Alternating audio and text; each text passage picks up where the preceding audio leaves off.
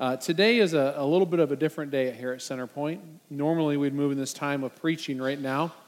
But what we like to do about three times a year is we like to take a Sunday and dedicate it to focus in an area where we serve with our mission ministry here at Center Point. And so today we're taking and focusing in an area that uh, we really haven't focused a, a complete Sunday on.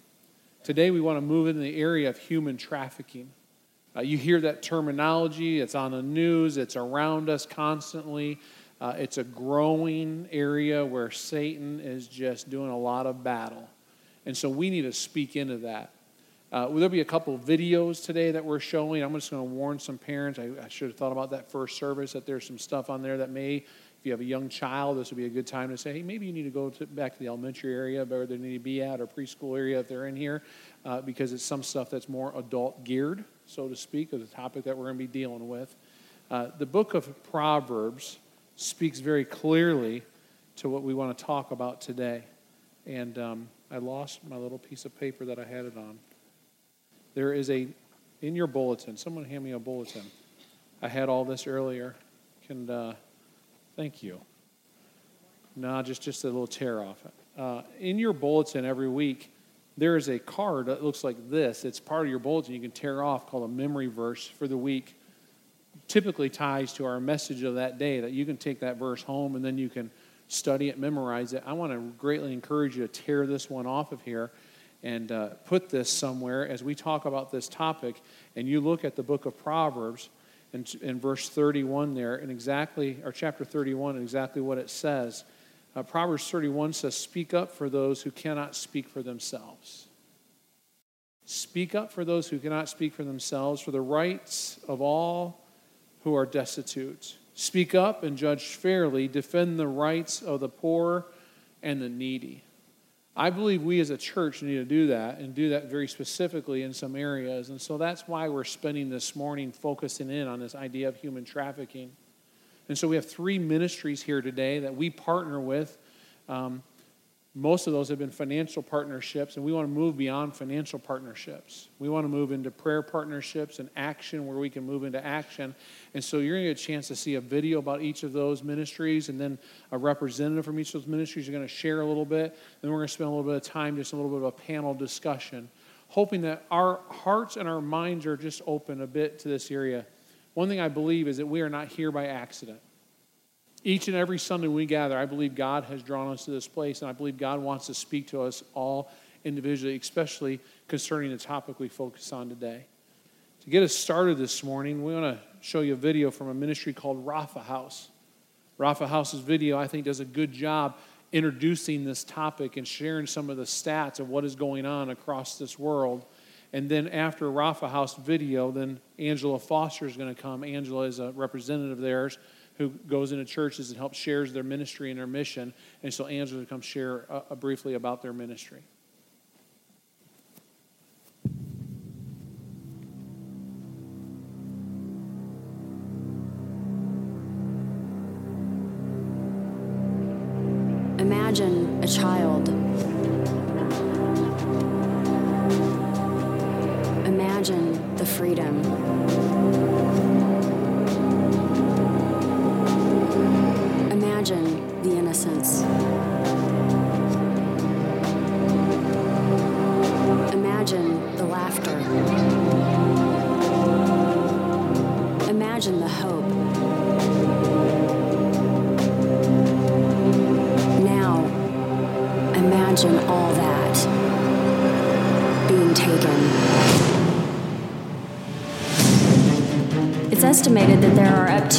7 million people living in slavery today.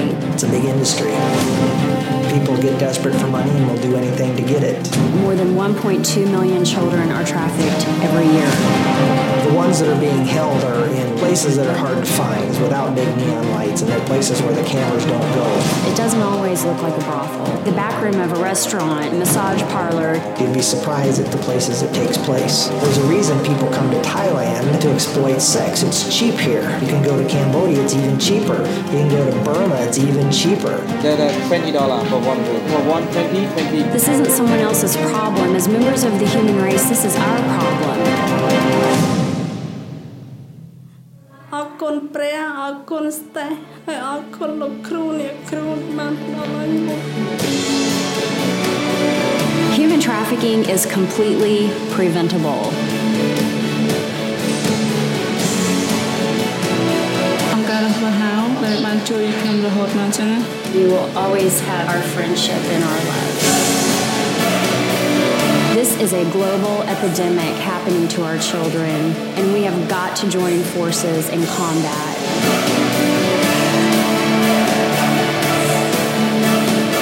What we want people to know is that there is so much hope for these children. You know, we can't do anything to change the past, but we can walk with them into a bright future.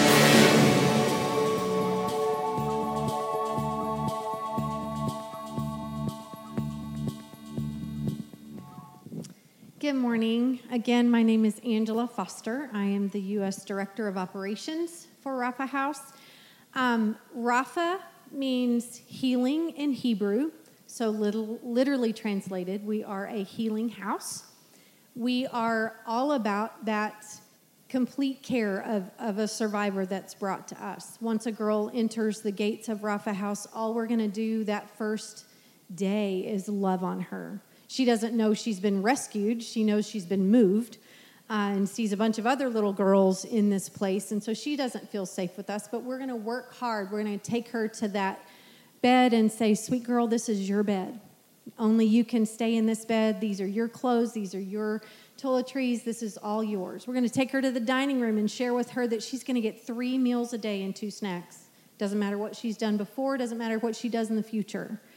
We're just going to show her the love of Jesus when she walks through the gates. And then our team is going to work hard. Um, we have over 220 staff members, and only four of those are American. So we believe in using natives in each country to do the work that we do. We are in Thailand, Cambodia, and Haiti. And so our team that's divided up and used in uh, particular individual care for her a counselor, a social worker, and a house mother. And so we're going to meet her physical needs. Yes, we're going to also take her to the doctor. We're going to make sure that her medical and dental needs are cared for as well. And then that counselor is going to start counseling with her. We're going to walk with her on her road to healing. Everyone heals at a different rate. One of the questions I get asked a lot do how long do they stay? We have one that is in our Thai house right now. Our target is ages 6 to 18. She's 3 years old. We have another girl that's actually 22 because we don't have a safe place to put her. And so we don't age them out, but the average age of the girls that come to us are between 10 and 12. So we're going to counsel with her. We're going to give a social worker assigned to her that will go find her family, work with her family, because when you work with a family of, in the, that community, you change a community. And so we're going to work with their families. We're also going to get her an education.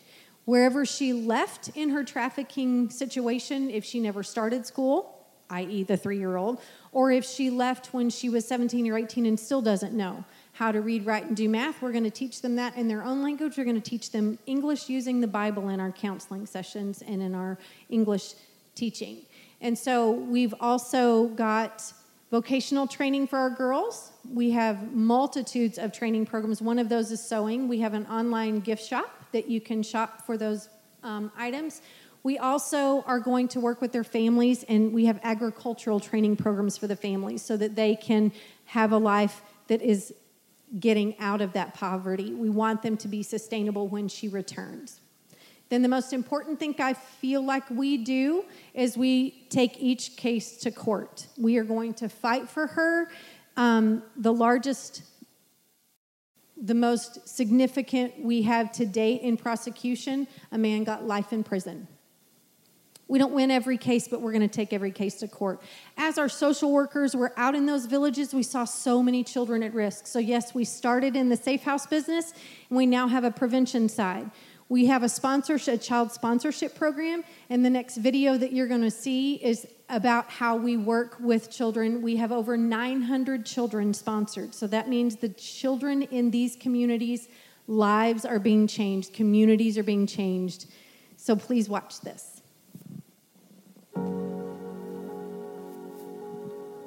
Right now, children are born into a world where they will be the target of sex trafficking.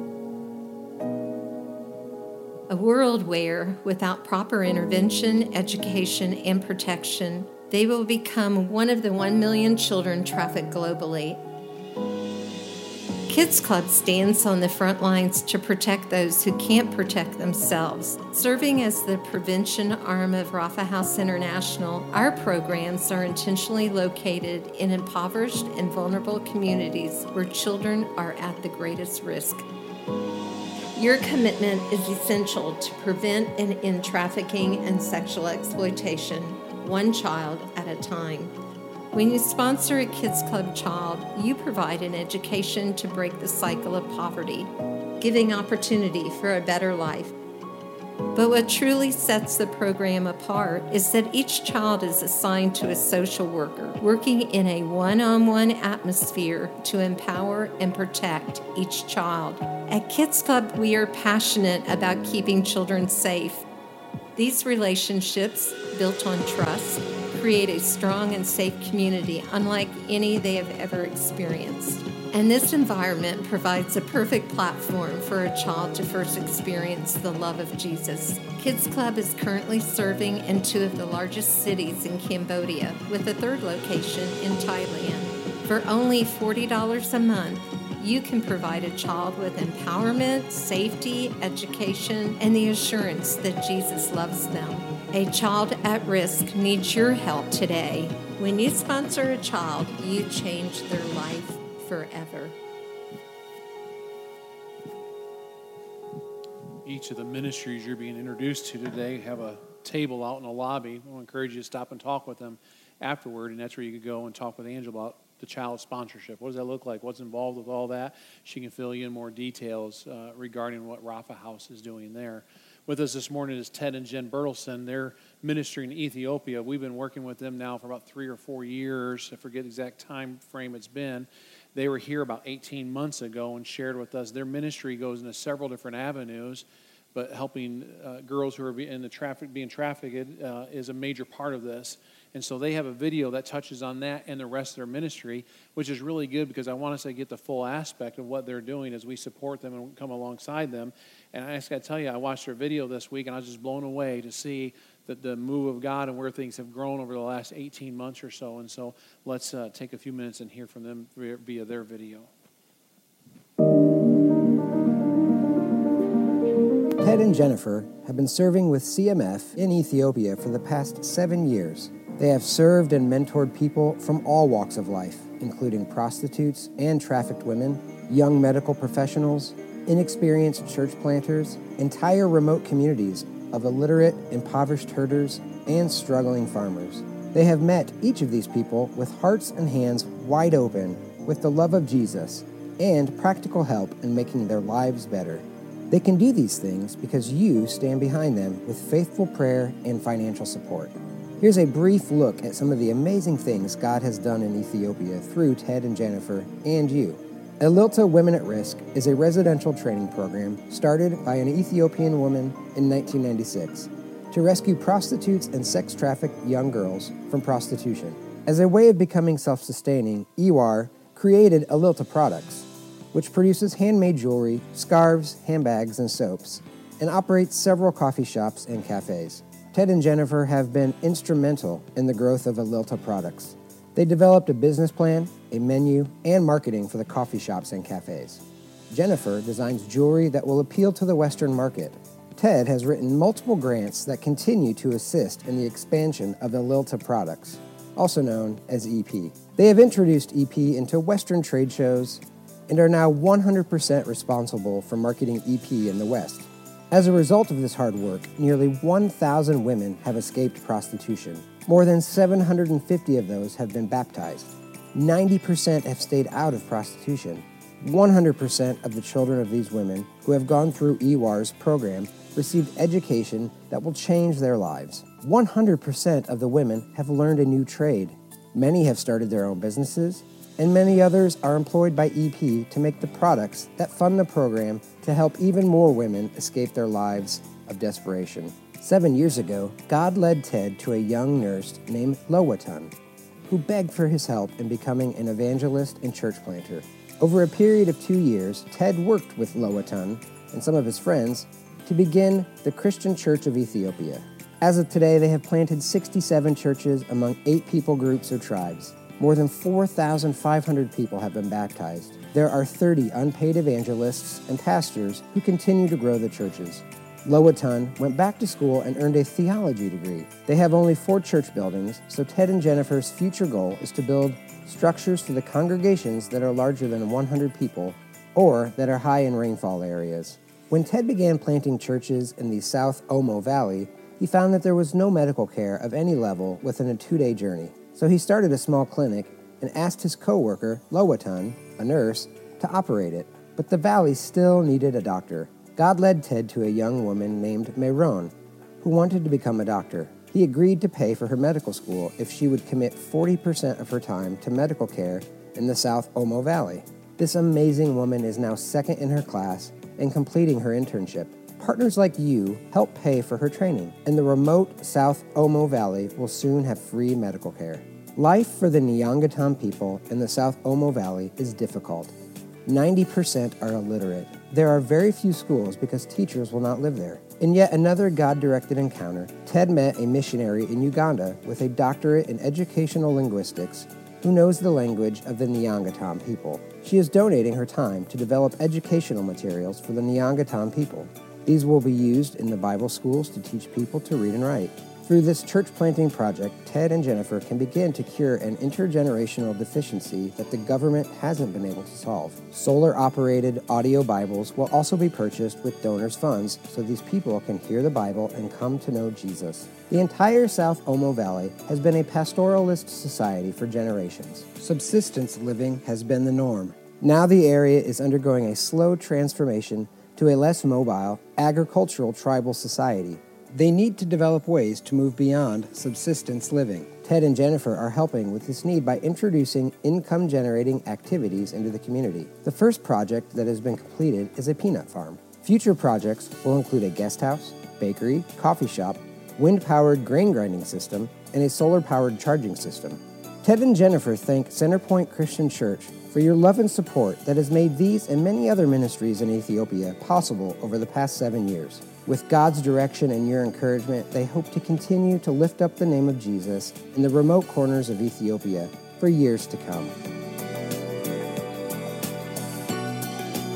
You can see from their video, ministry is growing and exploding, and so Ted and Jen are going to come and share specifically about their ministry and helping women who have been enslaved.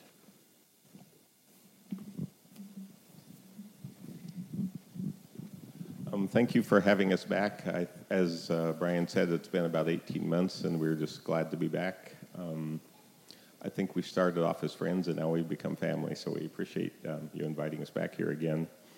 I just wanted to add a couple of things to what you saw in the video, and then we can talk more out in the lobby for those of you who are interested afterwards.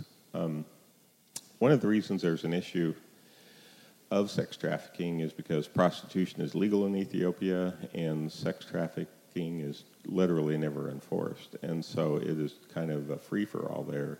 Um, and so there really are no governmental or societal restraints on what's going on. And so it is programs like this that this Ethiopian woman started that are really going to be what's going to change things.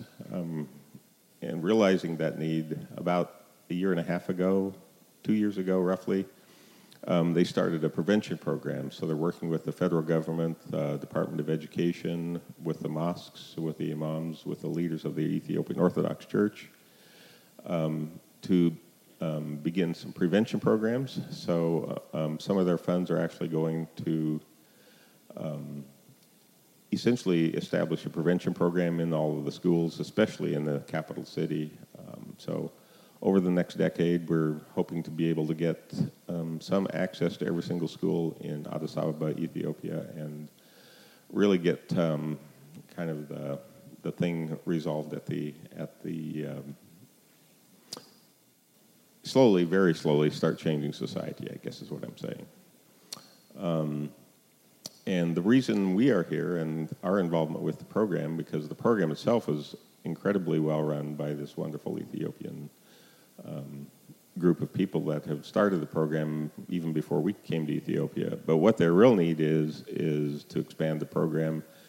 Ethiopia is the fourth poorest country in the world, and it's pretty difficult to establish a, a really excellent business plan that's going to make them self-sustaining. So our job and our goal is to make them self-sustaining to within the next couple of years uh, increase tenfold the number of women that we minister to and so we've created a self-sustainability project and i think jennifer will maybe say a few words about that yeah just to say a little bit more about that when we first went over seven years ago um, we had a pretty good description of uh, what ted was going to do and that changed a little when we got there but for the first three years we were there it's I was very supportive. I um, helped with many different things, but I didn't feel like that the project that God brought me there to do, I didn't feel like I knew what that was yet. And um, so I kept praying about that because I felt in my heart there was a specific thing He brought me to do.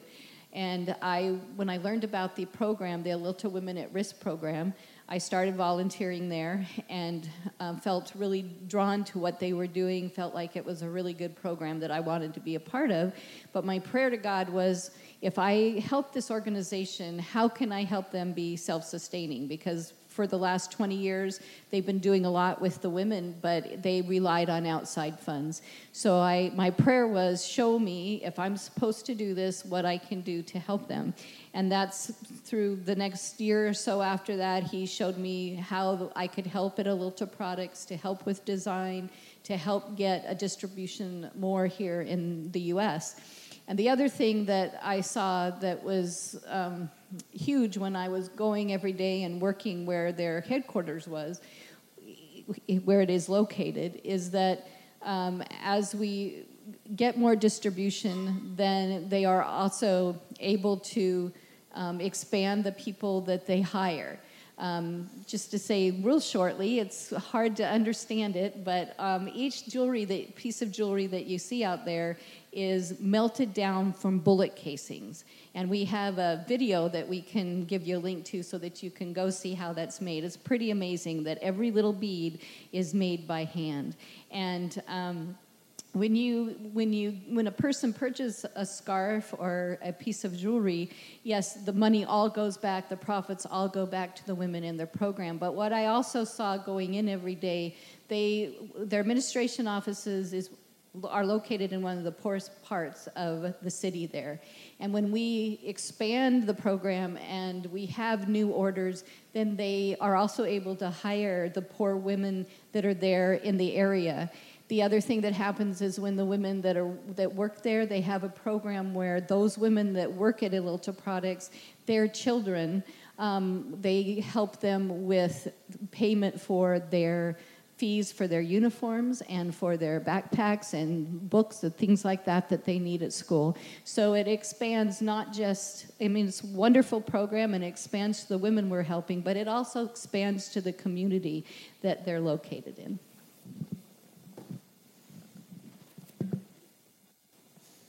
I hope you'll take some time to talk with Ted and Jen, learn more about their their ministry. You know, when we talk about this kind of stuff, it's so easy. I know because I've sat in presentations like this before, it's so easy to kind of shut our mind down and go, uh, Thailand, Ethiopia, how can I possibly make a difference there? I don't know how I'm going there. And a lot of times we think that's somewhere off somewhere else. And so it's easy for us to kind of shut down and close to that. But we, we know, because we see the reports, we hear the news, we know this issue is also a Lexington issue. We know what's taking place. Trafficking, women being trafficked is right here in our own city. And so we are working with and partnering with an organization here called Natalie Sisters. Natalie Sisters is ministering to women who are enslaved right here in our own city. And so we're going to watch their video, and then we're going to hear from Samantha uh, Moore, one of their speakers and pres- presenters here, as she comes and shares about her involvement with their ministry.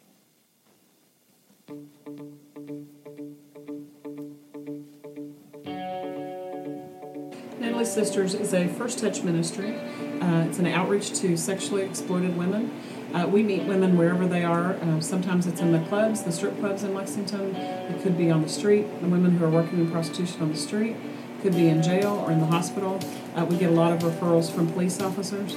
So we work with any woman who's been sexually exploited or trafficked.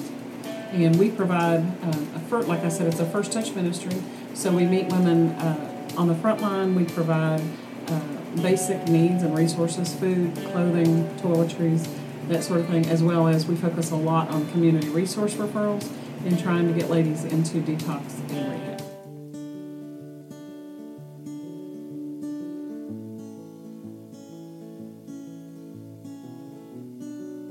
I mean, we wake up every morning trying to figure out what we're going to eat, and who knows where you end up waking up, for that matter. It, te- it taught me a lot. It teaches me a lot still every day to not be greedy thankful for the that you have. I don't know. It's really hard, definitely, especially me being my age. I'm only 27, and I've, I'm pretty confident enough to say that I've probably faced more than what a lot of 40 year old women faced just being out here. Um, we actually look forward to this, and it's not just me. A lot of girls look forward to this. Uh, we're very thankful that you guys do come in. You have no clue how many mornings that we woke up and been really hungry or just wanted somewhere to go, even if there wasn't any food or clothing or nothing involved. How many times that we come up here just wanting somebody just to be around us that are actually that we do come up here. I mean, we're very grateful. I know for me here, it's a blessing. Uh, if it wasn't for this place, we wouldn't have nowhere to go.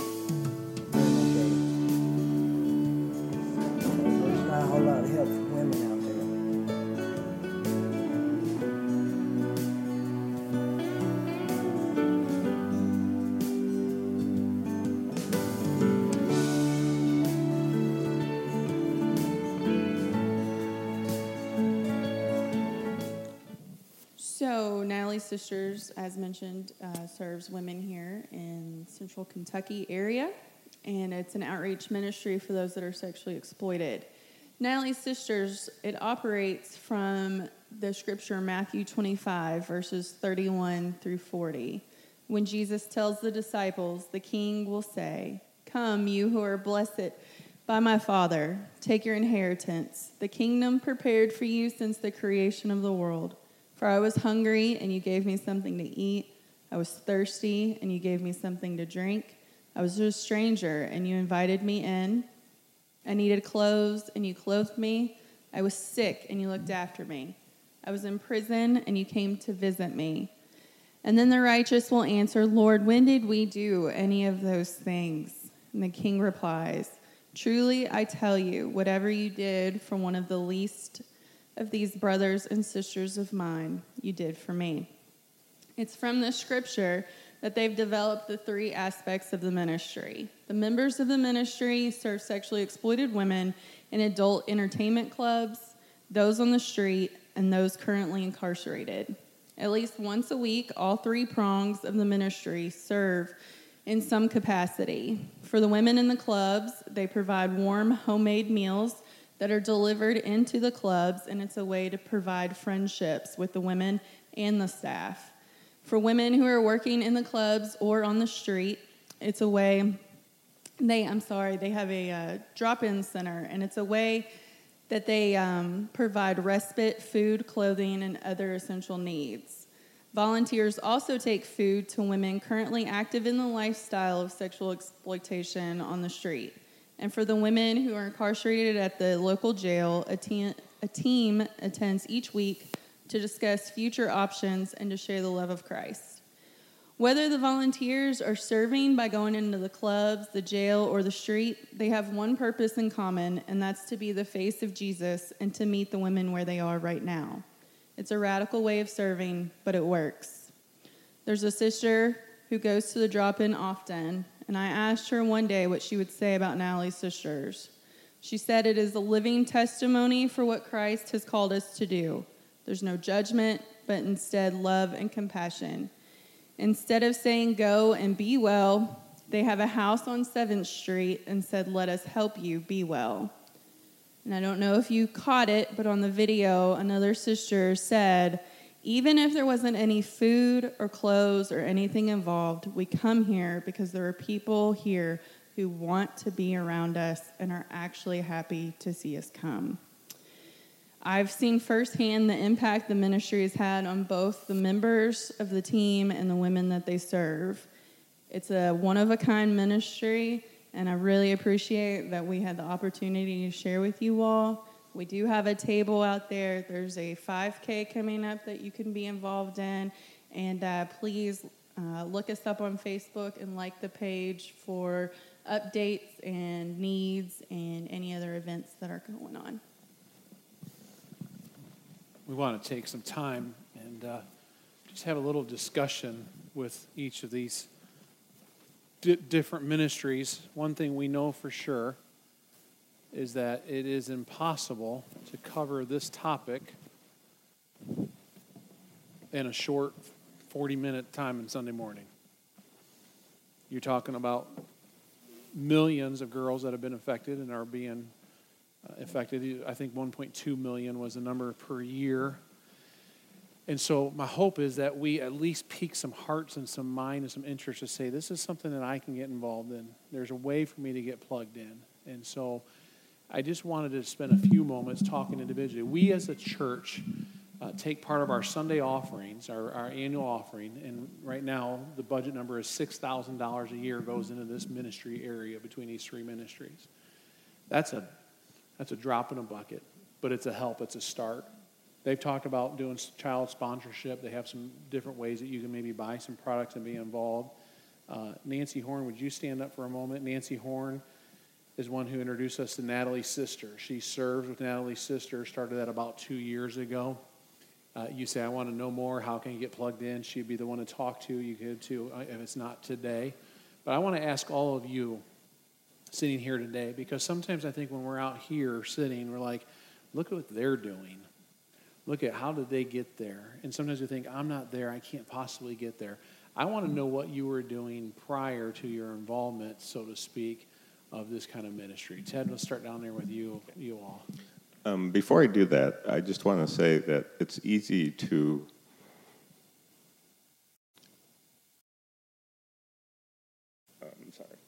it's easy to look at these women as victims, but the reality is um, every one of us out here is broken.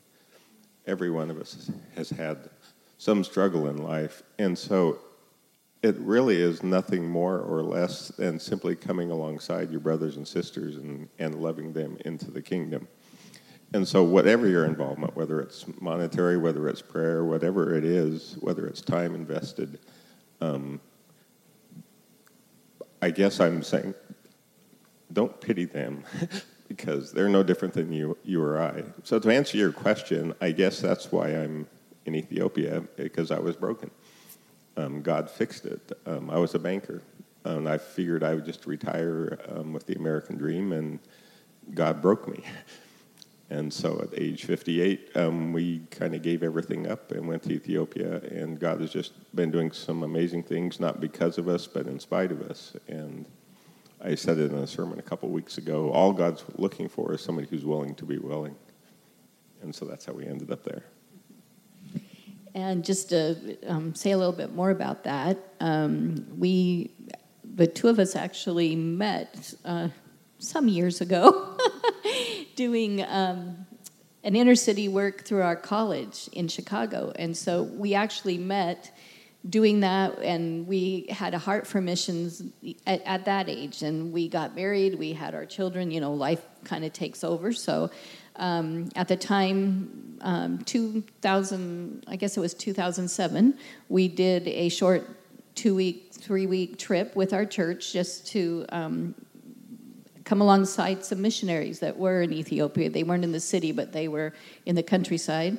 And um, when we did that, it kind of sparked in both of us, I think, what had been there for many years. And we came back and we started talking about it, and we thought, you know, our children, we have two girls. Our oldest is now 31 and our youngest 28, and they're both married now, but they had just both moved out of the house. And we thought, you know, if we're going to do something, we both got called to do it and felt in our hearts. And we said, well, let's look into what that means. And it was just for us then a process of saying, hmm, let's fill out this application and let's just see what God does. And at the time, we didn't even expect it to be Ethiopia, but God took us there.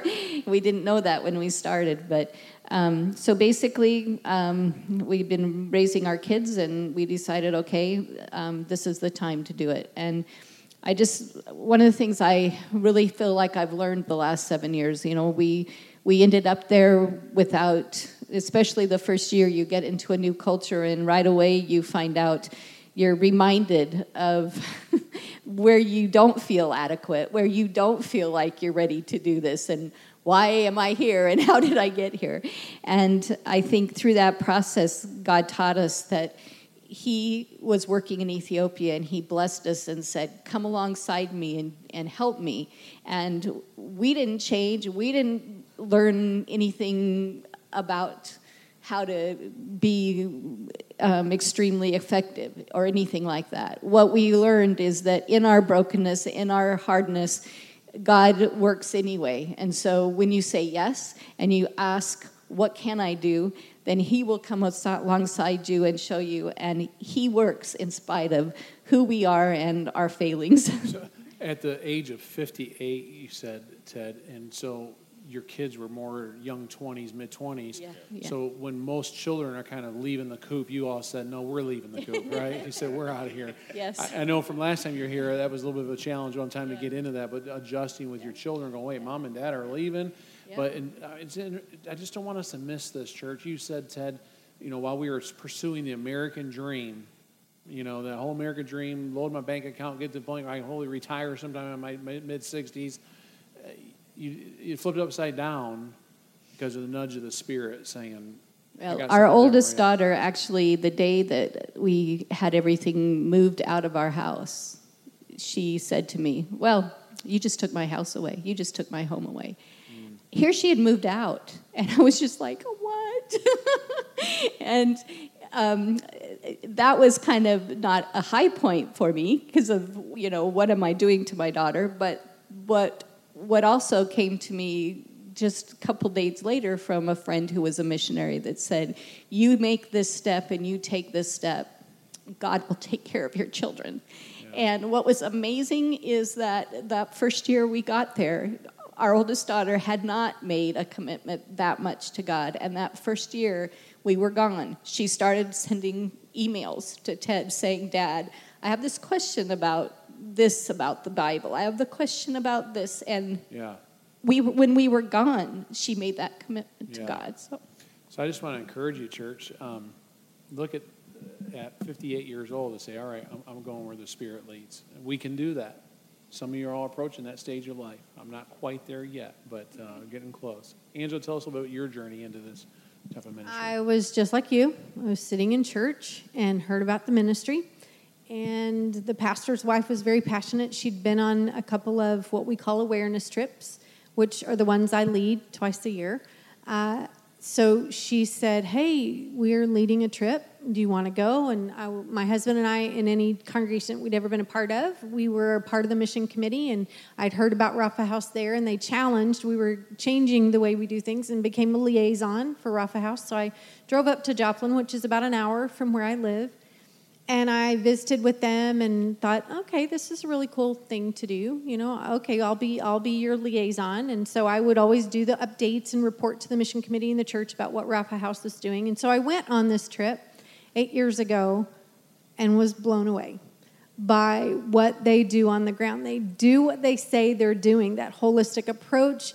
Using nationals in every country. There's, like I said, only four Americans that work one of those is because she's married to the Haitian director.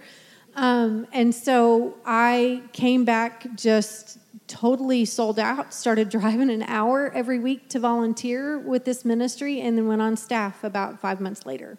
So. Now, you were sharing something on first service about you having a business or something. Yes, I owned um, a gymnastics facility for kids. Had owned that for ten years, and mostly because our daughter was a level ten gymnast. That's why we got into that business. But um, sold that business. All three of our kids have worked in that business. But I sold that business uh, early on in 2010 and helped my my father and mother-in-law. Um, my father-in-law was diagnosed with pancreatic cancer, so that I, in order to help them, they moved in with us. He passed away in March of 2011, and I went on my first trip in October. My mother-in-law still lives with us. So my whole family's involved. My husband usually comes with me, but his mother is not feeling well, and so he stayed back with her. But um, it really does grab your heart, any ministry that you say, Lord, what can I do? And you are open to that, you may it may change. We had a lady that went on the very same trip I went on, and she's now a missionary in Papua New Guinea. So I mean, he moves in very mysterious ways, but just being open. I think um, what's really interesting is that this is a holiday weekend. So some folks will say, why did you choose to do this on Labor Day weekend? And um, again, just trying to follow God's leading in this. Mm-hmm. Angela was coming here this weekend for a, a wedding mm-hmm. and said, hey, I'm going to be in town. Can I get with your church? And so we were having those kind of discussions. And then Ted and Jen was like, hey, we're coming in, into town on this weekend. And so we looked at that and said, God told us this is the Sunday to put this before Center Point Christian Church. And then we reached out to Natalie Sisters and says, Are you available? Now, a little bit different here, Samantha's journey, because she's not like she's just picked up and moved across the, the continent or, or went to full time ministry with a ministry organization, but she's serving. She didn't share this when she was telling her story a little bit, but she's actually Sergeant Samantha Moore, who uh, works in our Lexington Police Department. And so, talk about your journey in, in intersecting here with Natalie's sisters and how the two kind of work together. Uh, sure. So in 2010, I was um, an officer and I worked in a part of town that um, was kind of known for prostitution, known for the red light district, and um, came across a couple of women that I got close to and would see them over and over. And myself and two other officers um, kind of found ourselves in a situation where we were putting women in jail over and over, and nothing ever changed. And we wanted to do more. At the time, one of the officers' wives was serving with Bruce Reed, and that ministry would provide the home cooked meals into the adult entertainment clubs. And at that time, that ministry wanted to do something more for the women who were on the street in the active lifestyle of sexual exploitation. And it was, of course, God's timing. We wanted to do more on our side as police, and they wanted to do more. And because of that connection with the officer's wife, we formed a partnership and um, eventually, Natalie's sisters actually formed into the umbrella ministry, and Bruce Reed came under that. You said you were part of it before Natalie's sisters. Right, yeah. Name. So it didn't have a name when we started. It was still Bruce Reed, um, and they just knew that they wanted to do more. We had no idea what it was going to look like. It was very messy in the beginning. Um, we all just knew that we wanted to help the women stop the cycle of sexual exploitation. What kind of time? I didn't ask you this first service. What kind of time do you put in at Natalie Sisters? Is it just when you're serving as a police officer, or is there above and beyond that? How does that? What does that look like? It's usually just whenever um, questions come up, or um, I do still serve on the street ministry where Nancy and I will go into Cardinal Valley and we provide um, lunch sacks for women that we see. Um, so I still try to do that. And then um, I'm an ambassador for the ministry to come speak. Okay, all right. So, one thing I, I really like for us to think about is involvement. Because, especially, we think about Ethiopia or Thailand and the different countries y'all are touching into. It's like, how do I get involved in that? Um, maybe someone here's heart's going to be tugged, and maybe someone's going to become the next Ted and Jen or Angela and go, I need to go on a trip, and God will move in that way. Larger percentage probably typically doesn't do that. So, how do we get involved? How do we hands on touch into each of these different ministries? Well, I think for all of us, I can speak for all of us. Um, the the most important thing you can do is pray. Not only pray for perpetrators because they're broken people that break people. They make a lot of money doing this business. And so if you pray for them to change, this is totally preventable. I would love to take Rapha House out of business because it's not needed anymore. But it's totally preventable, and we need to pray for the traffickers. But you also need to pray for these girls, not because we pity them, but because they were created as daughters of the King. And so all of us need that prayer. Rapha House specifically, you can sponsor a specific safe house for $40 a month. You can sponsor a child for $40 a month. Financial help is always needed. Uh, and then you can also go on a trip with us. And all of those things we can talk about uh, at a later time, but those are ways that you could get involved. Um, two, two things, I guess I would say. Um, you're certainly welcome to come visit in Ethiopia. Um, it will break your heart, but it'll also change your life. Um, in practical ways, our our goal is simply to take the awesome ministry that God started in 1996 and take it to the level that it needs to go to. For instance, to visit every school in in Addis Ababa, Ethiopia, is going to take resources and that type of thing. Um, Samaritan's Purse is their primary um, stakeholder.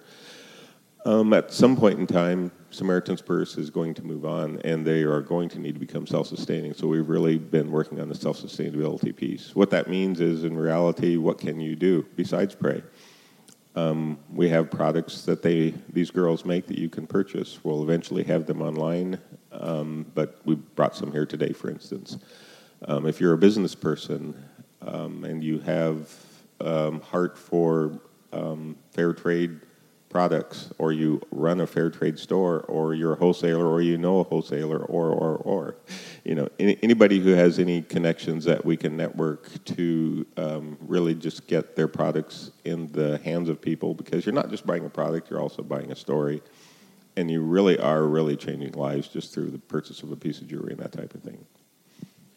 And specifically on that same line, um, one of the things that we really are working and praying about doing is having a distribution center here in the US and that way we can have an online presence. So that way when somebody does can purchase something online but we will need we that involves having an investment of inventory that we can have here. So that's a practical thing we're looking and praying about and um, along that line, God, this is what God does. Um, a year and a half ago, He brought someone to us that said, I want to help get your product on Amazon. And He already knew all about how to do that. Um, took him maybe eight months later to contact us again, but we actually have product that we hope to be online in November. And what's amazing about his offer is he said, I will help you get it there, and any profit that's made, we will turn back to the women. So wow. it was just God. that's really awesome. Now, distribution center, do you have someone already in line doing that, or you're you just praying? No, that's what we uh, need to have. That's okay. what, we, in order for us to be able to have an online presence, we have to be able to have some place where that order can go to and then it so can that be could be out. someone in this church if god's tugging their heart that they say i'll exactly. open up and run a distribution center to help you figure out what that yeah. is. okay yeah. Yeah. all right uh, what do you, what, how do we get plugged in with natalie's sisters so like we've mentioned we're local and there's the three prongs of the ministry so there is the team that provides the home cooked meals to the clubs and that involves people cooking. So you could be on the cook team and make lasagna and bread and brownies one week. Um, and then they need people to actually go into the clubs, and they need men to provide security for those women that go into the clubs. The men do not go into the clubs, they stay out in a van and make sure that everything is going okay outside and they keep in contact with the women inside the club. There's the street ministry who they um, have the drop in center, which is open four days a week, four hours at a time. They need volunteers to be hostesses there. Um, that's where they serve the women with lunches, snacks, they talk with them, they pray with them, they give them um, resources, referrals to whatever they may need in that stage of their life. Um, the, dr- the street ministry also includes those that drop off meals um, into some of our well known areas of town. And then they also have the jail ministry where once a week members go into the jail and speak with women who have been vetted through a process and they're in the target population and have asked for contact from Natalie's sisters. We have people who are on a prayer team. We have people who pack the lunches that go to the street teams. There's a variety of ways to serve. And of course, monetary donations are always accepted. And a 5K, you said virtual 5K. Oh, yeah, thank you. Yes, so, a- there's a virtual 5K coming up October 1st through the 12th, I believe. And you sign up, you sign, you pay a registration fee just like you would for any 5K, but you do it where you want, when you want, and you know how you want. So if you want to do it on a scooter, do it on a scooter. I thought virtual 5K, I set up my computer and just kind of hit some buttons. I'm running it. If it works out, that's good for me. Um, so, would you all thank them for being here today?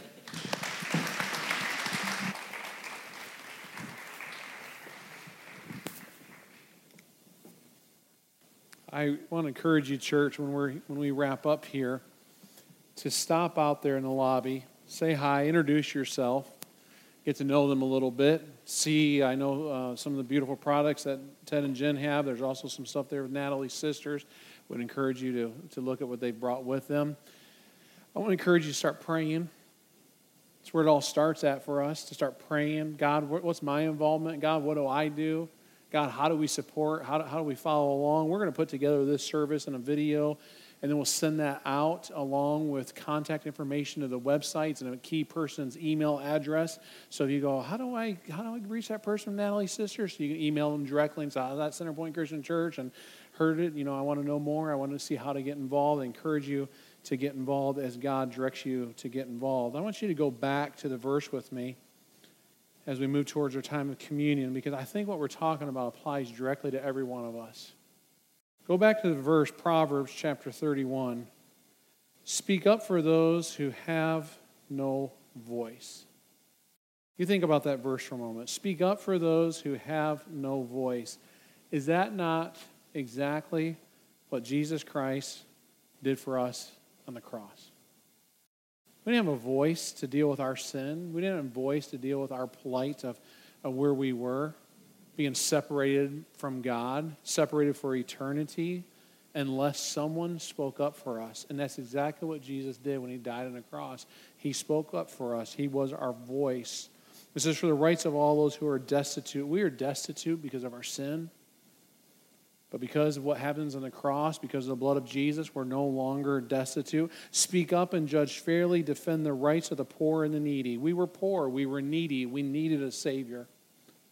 So as we come to this time of communion and you move to the tables to receive communion, not only do you say, Thank you, Lord. Thank you for speaking up for me. Thank you for seeing that I was needy. Thank you for seeing that I was destitute. Thank you that I've been rescued by the cross. Then you also pray for these women we've been talking about. Lord, may they see the cross. May they see Jesus. I like how Ted brought in it's an issue of brokenness, and all of us have brokenness.